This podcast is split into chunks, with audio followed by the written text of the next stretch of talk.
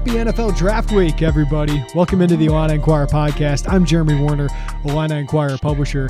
I used to be nuts about the NFL draft. Uh, I don't know why. I think it was, you know, I was more of an NFL fan than a college fan growing up, but you just always loved the hope that the NFL draft brought. And as a young Bears fan, always looking for that next hope, whether it was Cade McNown or whether it was Rex Grossman uh, we traded out of the fourth pick that year. Should have drafted Terrell Suggs. Um, whether it's Mitch Trubisky, right? You're just hoping that this is the day that turns around your franchise. I was pretty pumped about the Kyle Orton pick, to be honest with you. And that one actually ended up working pretty well uh, for a fourth round investment. But that is why we love the NFL draft. There's hope, right? And even more so than the NFL, than the NBA draft, even though I love the NBA and I love the college basketball and, and, and that whole process we kind of know who the great players are.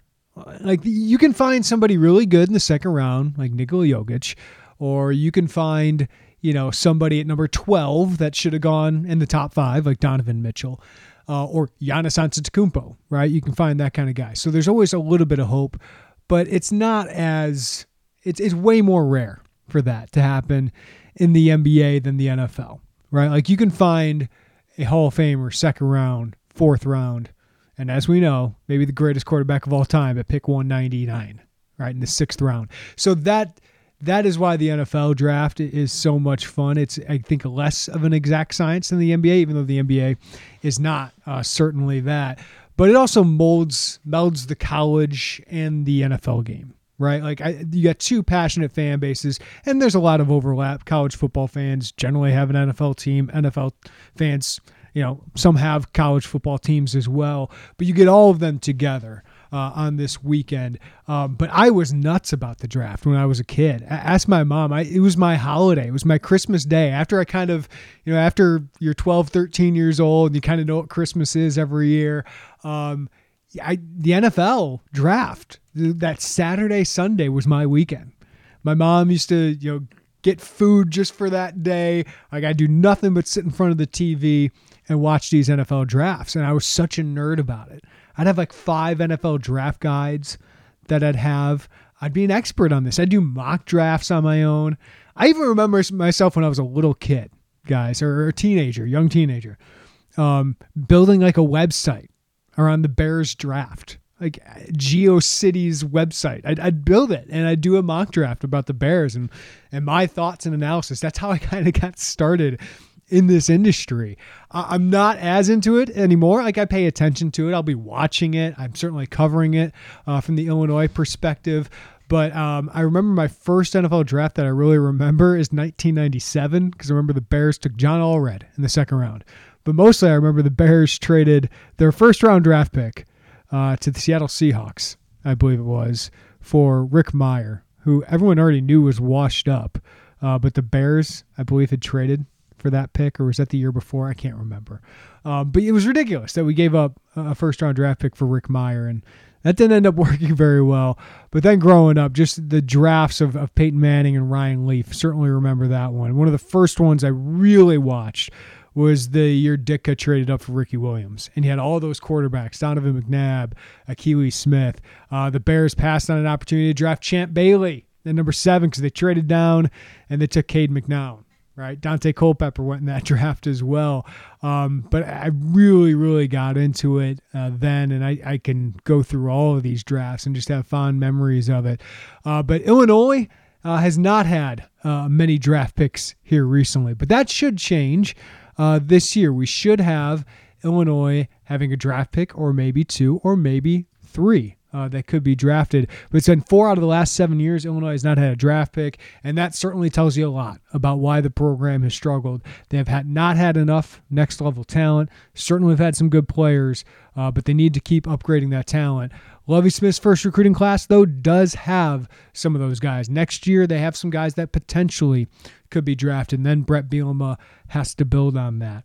But on today's podcast, we talk about the NFL draft with an expert, CBS Sports Josh Edwards.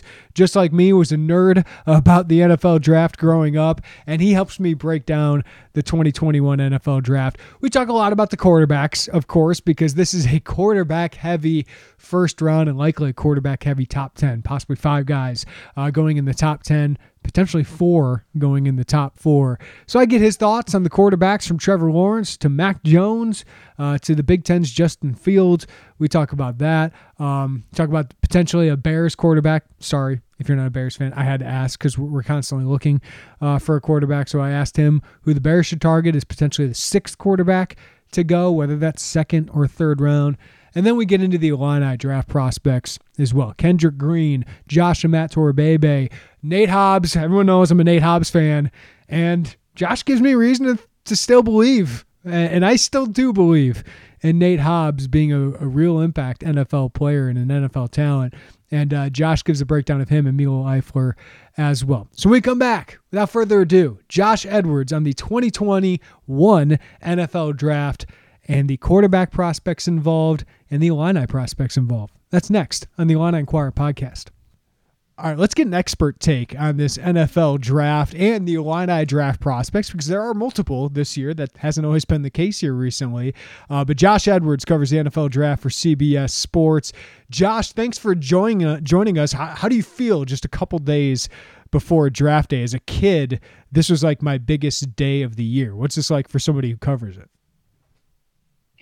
Similar feelings, man. I mean, I think most people that follow the draft did grow up watching it and, uh, you know, watching every pick with just immense uh, anticipation because it truly is the one time of year where every fan base can kind of sell themselves on the idea that this one player or these couple of players might be the difference in us competing for a Super Bowl in the next couple of years. So, you know, everybody has high optimism when they go through the draft. Um, and I think that's what makes it so so exciting because every fan base can kind of come together for this one event. Even Bears fans like myself, uh, even though that's usually is not the case. well, I'm a Browns fan, so I, I don't, you know, it's not true. much better there. There you go. Uh, it's been better for you recently, but yes, it's been a long history, and and the quarterback uh, for both those teams uh, has always been an issue. But I mean, as always, Josh, the quarterbacks dominate the talk of this draft, but it feels like there's reason for it this year. Like it's not a stretch. Um, just what do you think about this quarterback class generally? I think it is a really good quarterback class. It's interesting the way the narrative has kind of evolved. Um, at the beginning of this process, it was simply, you know, there's there's five guys. I mean, I don't know how many of them are franchise players, um, and now we're talking about four that are probably top ten caliber players, and a fifth that's probably going to be taken in the first round. So um, you know, I like to say that, that there's two kinds of NFL teams. There's those that have a quarterback, and there are those that are searching for a quarterback uh, because it is the most important position in the NFL. Uh, and if you don't have one, you're realistically not going to have a chance to compete for a Super Bowl. So uh, at the end of the day, you have to have that position solved for everything else to work. Um, and this is the most intriguing draft in that regard that we've seen since 2018 uh, with the Baker Mayfield, the Josh Rosen, the Josh Allen, the Sam Darnold, the Lamar Jackson class. Um, this is the first time we're going to see five quarterbacks taken in the first round since that time, and it could be the first time in NFL history that we see quarterbacks taken with the first four picks. Which would be crazy, absolutely crazy. Okay, Josh, how long have you been covering the draft? So full time, it's only been a couple of years now, um, and then you know my interest obviously dates back to when I was growing up as well. Right. And then for twenty four seven Sports, I did it kind of in a part time role uh, for the better part of three years. So um, about five years all told. Okay, so how would you, where would Trevor Lawrence rank of the quarterbacks you've scouted? Oh, the quarterbacks that I've scouted, he's he's definitely top of the list. Um, and I don't know, you know, how prideful I am to say this at this point, but Sam Darnold was previously my highest. Mm. Um, and I still think Sam has a chance to be successful, but, uh, you know, if placed in the right situation, of course. But um, Trevor Lawrence is just special. I mean, he's got incredible size to go along with the fact that, you know, he's got a good arm. He understands how to read defenses. He's more mobile than probably the average fan would think that he is. Um, you know, coming out of Clemson, the fans that are not familiar with watching him play may be surprised to see how elusive and how quick that he actually is um, when he pulls the ball down. So he's really got everything that you look for in the position. He's right up there with uh, the Andrew Lucks, the John Elways, the Peyton Mannings that we had seen previously how far down that list would Zach Wilson be? Because I don't know how many Big Ten fans, like you know, people listening to this podcast, most likely tuned into a BYU game over the last couple years. But people talk about Zach Wilson, and, and obviously the Jets are not moving that pick because they think he's pretty special. So uh, how how closely do you put him in that tier?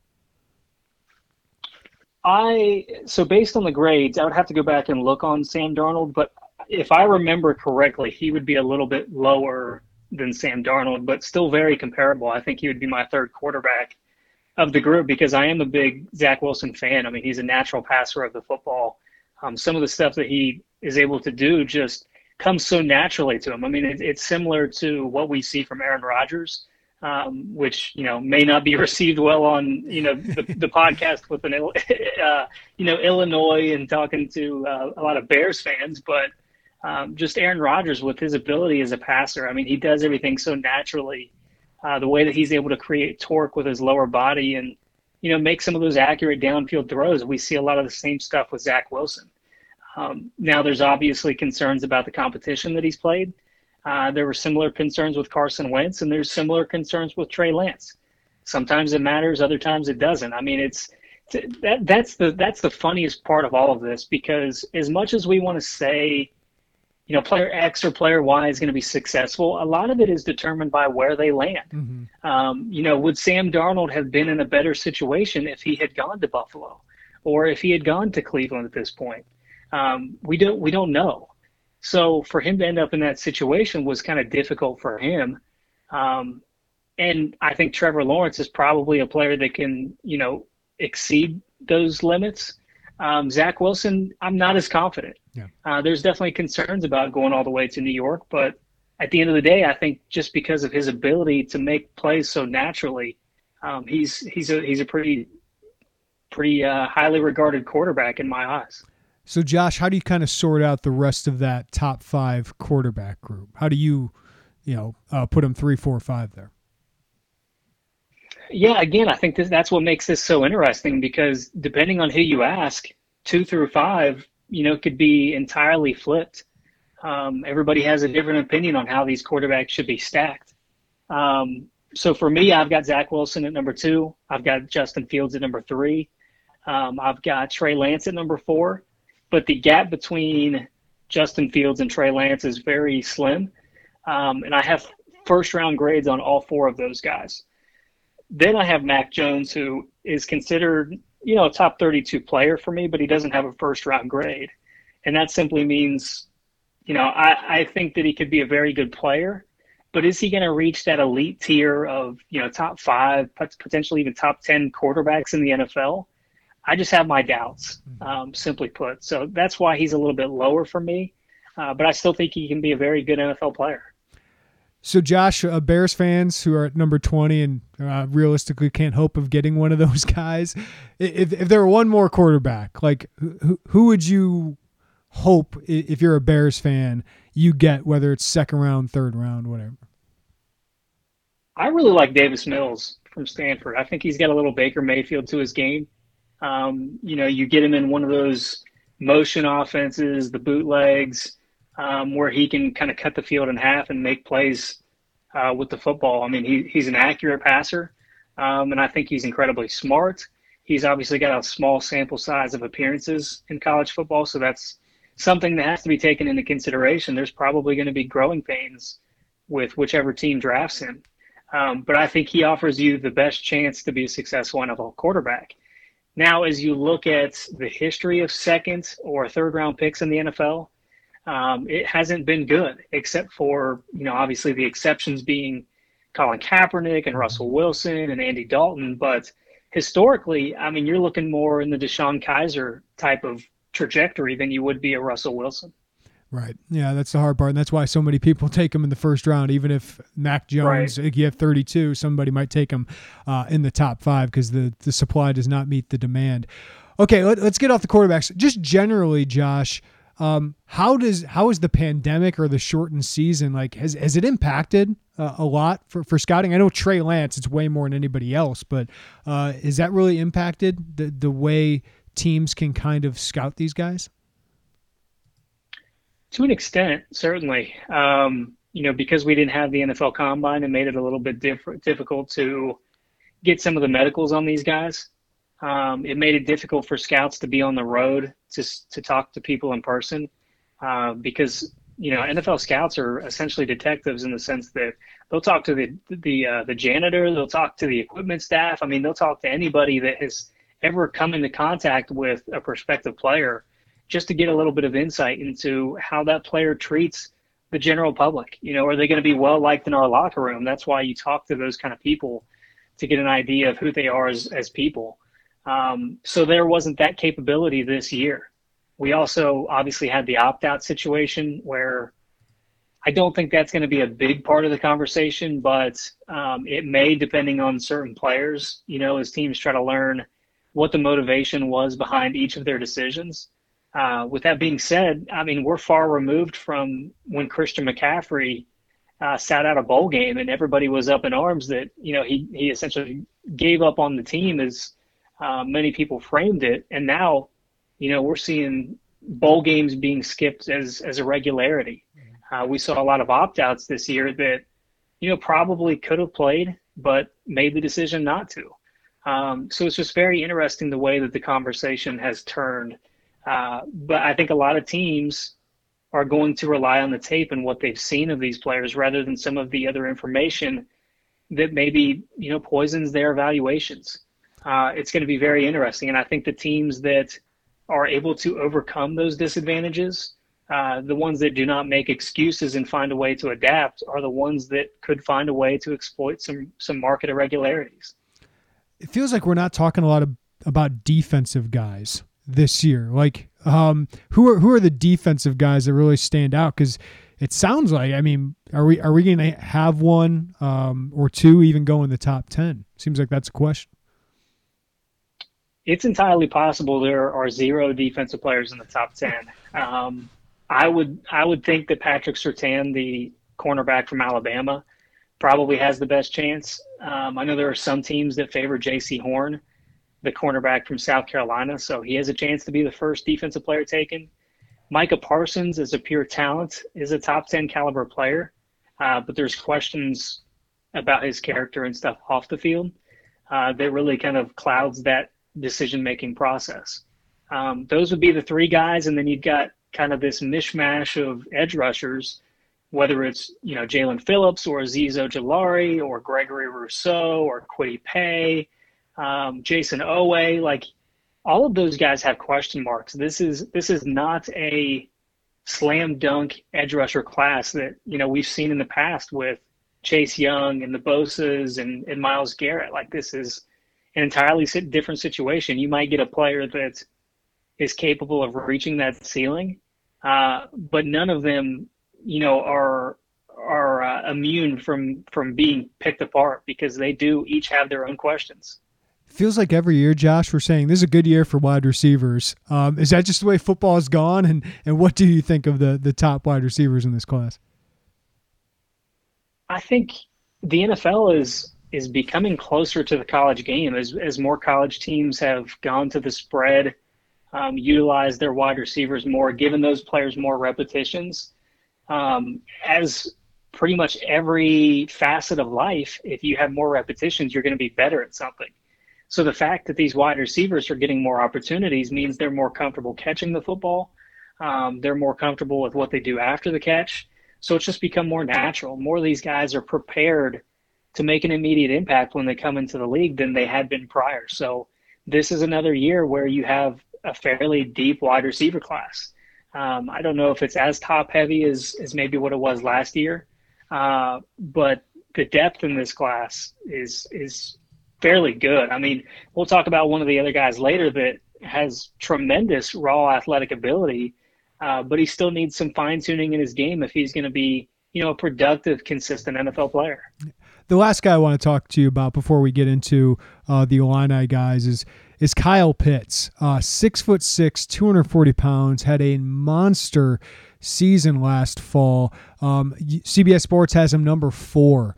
Um, not a lot of tight ends, and I know he can be a hybrid guy and, and lined up all over the field, but not a lot of tight ends get that kind of ranking overall. Uh, what makes him so special?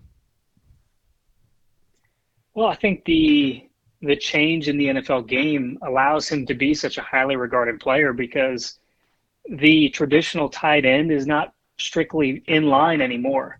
Um, you know, those guys are being flexed out wide. They're being put in the slot. Uh, they're being asked to do some different things with the football. So I'm not worried about the label that anybody puts on Kyle Pitts. Um, I'm just comfortable with his ability to make plays at the catch point uh, and to use his body to create opportunities to make those catches. Uh, just a very athletically gifted player. Um, and to me, to me, he's an interesting player. I think his his ceiling is number four to Atlanta if they decide to stay there and make that pick. I think his floor is number six at Miami um, because he's such a unique talent. I mean, you you talk about the number of tight ends in the NFL that are consistently productive. That's your Darren Wallers, your George Kittles, uh, your Travis Kelce's, you know, maybe a few other guys, but all in all, that class, I mean, the tight end group is largely unimpressive. I mean, it's tougher to find a quality tight end than it would be to find a quality wide receiver. So to me, that's why he should be more in the conversation at number five to Cincinnati than Ja'Marr Chase, hmm. because you can find a really good wide receiver in the second round. You're not going to find Kyle Pitts in the second round. Um, so I think that's why their decision should be between Sewell and Chase or Sewell and Pitts and I would lean towards Sewell in that situation. But honestly, like Pitts should go four, five, or six, and he shouldn't be available any later than that because he is such a gifted player at a position that we just don't see that kind of quality widespread. All right, Josh, let's talk a little bit about the Illinois prospects. And, you know, last couple of years, I, I haven't been able to go in saying, yeah, I think an Illini is definitely going to get drafted. Um, and, and, some are higher on him than others, but most have Kendrick Green, who is a first team All Big Ten guard at Illinois, played some center as well, have him as, as a draft pick. Um, what do you think about Kendrick Green as, as a prospect for the NFL? Yeah, I mean, I, I like him a lot. There was one game that I was watching. Um, I think it was Northwestern this past year. I made a note that his jersey was the only one dirty among all offensive linemen. Um, he, I mean, he looked like he had just gotten out of a, a mud wrestling match um, compared to these other guys that just looked like they were coming out of the locker room. Um, you know, really physical player. Uh, does a good job of sealing backside pursuit. I mean, he's got a strong upper body. He's got the versatility to play guard or center. Um, he can do a better job of hand placement and anchoring his hands. Uh, but I think his athletic ability gives him a chance to be successful if he ends up in the right situation, um, which again is is ultimately what it comes down to for most of these guys. If you end up with a coach that knows how to, you know, elevate your weaknesses to the point where they're not going to be these glaring issues in the course of a game, uh, you could be a really good NFL player. I mean, even some of the most successful NFL players have their weaknesses. It's just their ability to mask those weaknesses. Um, so I hope that he ends up in a right situation where he's going to be able to excel. Uh, I probably am a little lower on him than others, but that still equates to you know a fourth or a fifth round grade.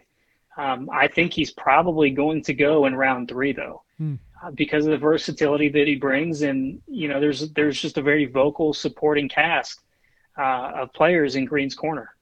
Yeah, and it seems like zone blocking scheme uh, would be the right fit for him, right? Um, if so, why? Yeah, I would like to see because he has good mobility. Um, first and foremost, is why he would be a good transition to a zone blocking scheme. I would like to see him do a better job of of locking on to targets at the second level because mm-hmm. uh, when he's asked to pull, he's going to be asked to do that uh, in a lot of cases. So I would like to see him be, you know, better with his hands and his feet to to marry those two in space. Um, but as regards to his athleticism, I mean, I think zone blocking scheme or, you know, really even a power scheme is is going to be an option for him. All right, another guy, as you said, um, has all the physical tools, and boy, he's Uh, he's really impressive on the hoof. That's Josh Imatorbhebhe, former four-star prospect.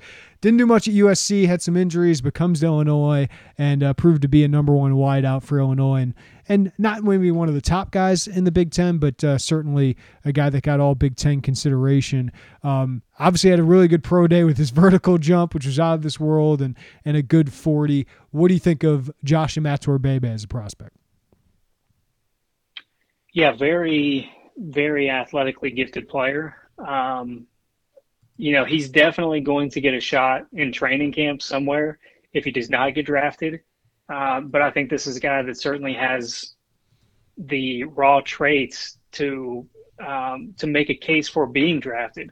Uh, now the the the other side of that is there's a few other guys that look the part but just don't have the production or maybe have some weaknesses um, in a similar category, and that's Georgia Tech's Jalen Camp uh, LSU's Racey McMath, a couple of guys that certainly look the part, but just haven't taken it to the next level the way that you would hope yet.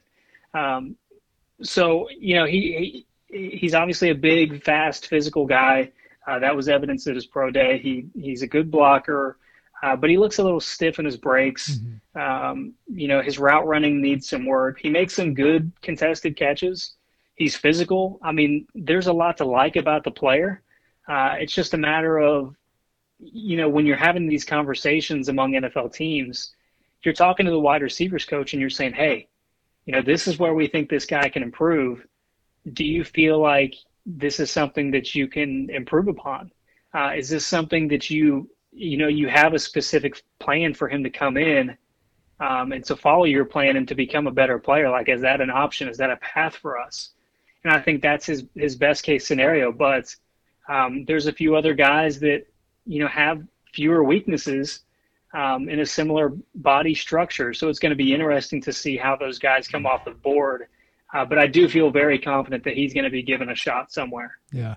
Uh, another guy that I have long been high on, and I get some uh, criticism from people uh, at our site about it, is, is, Nate Hobbs, who I understand at this point is is is a borderline draft pick. Um, but boy, he's got elite physical traits or, or NFL physical traits, that's for sure. Um, and, and, he seemed like he was pretty good against the run, but uh, I, will be the first to admit he really struggled at times as a senior. Uh, what, what's your take on, on Nate Hobbs? So I think you're probably closer to being spot on than than maybe the fan base thinks because coming into the year I was told he had a third to fifth round grade. Hmm. Um, obviously, didn't have a very good 2020 season. That was something that uh, you know was very disappointing to him.